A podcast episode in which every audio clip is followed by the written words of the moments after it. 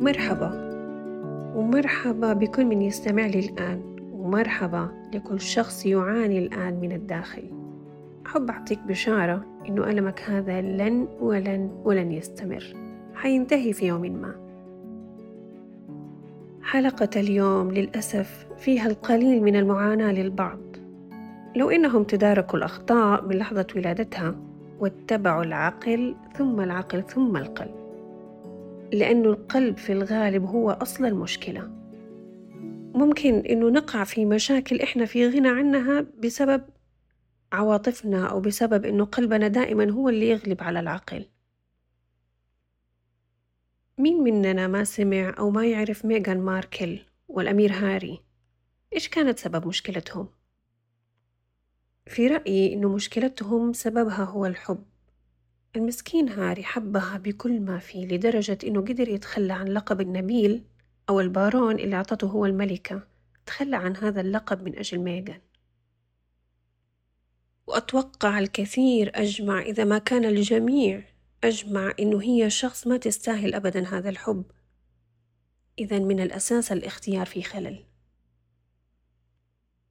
اختيار الشريك إما حياة سعيدة مستقرة أو حياة نقدر نقول إنها جهاد للنفس للطرفين طبعا. في علم التنازل نعم هو علم لأن مو أي أحد عنده دراية بهذا العلم والأغلب هو جاهل أو مطنش أو ما يبغى يعرف. لكن باختصار أنا حقول لكم إيش هو هذا العلم؟ وكل واحد فينا يقيس على نفسه هل هو عالم أو هل هو مطنش. التنازل من اسمه تنازل يعني رضوخك لأمر استصعب عليك طبعا بيكون بدافع الحب أو التقدير أو لأنه الطرف التاني يستاهل إنك تتنازل عشانه طيب لمتى؟ متى الوقت اللي أقدر أوقف فيه سلسلة التنازلات لأنها حتصبح مع الوقت انصياع؟ متى أقدر أقول إنه طاقتي استنفذت؟ وإنه العطاء أصبح هم ثقيل بالنسبة لي. إذا كان الطرف الآخر لا يقدر أو ممكن إنه يتوقع إنه يستاهل منك أكثر والأسباب كثيرة جدا. لذلك هو علم معرفة أدب سلوك راقي جدا. لما يكون بالتساوي من الطرفين لما يكون بالتراضي لما يكون بحب.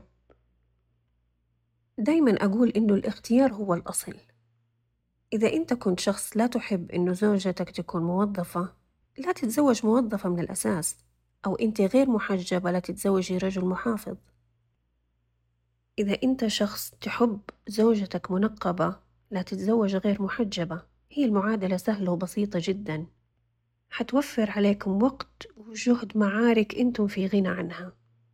وكلها طبعا بدافع إنه أنا أقدر أغيره أو هي تقدر تغيرني بعد الزواج. أبدا. ما في أحد ممكن يتنازل ويتغير عشان أحد إلا إذا كان التغيير هذا عن قناعة ومن داخله. لأن برأيي أي شيء تحت الضغط وهو شيء مؤقت وله وقته حينتهي. التراضي مهم الاتفاق مهم التكافؤ مهم جدا تكافؤ العقل والتفكير. ارتبطوا باللي يشبهوكم. ارتبطوا باللي يضيفوا على حياتكم اللي يدفعوكم للأمام. قدموا التنازلات لمن يستحق فقط. مجرد إنه في شخص آخر يقاسمك الطعام فأكيد هو شخص يستحق. الحلقة العاشرة من بودكاست مع التعليق. سميتها تنازلات جبارة. لأن فعلا الحياة ما تستمر إلا إذا كان هناك تنازلات جبارة. كنتم برفقتي أنا وفاء مكي. you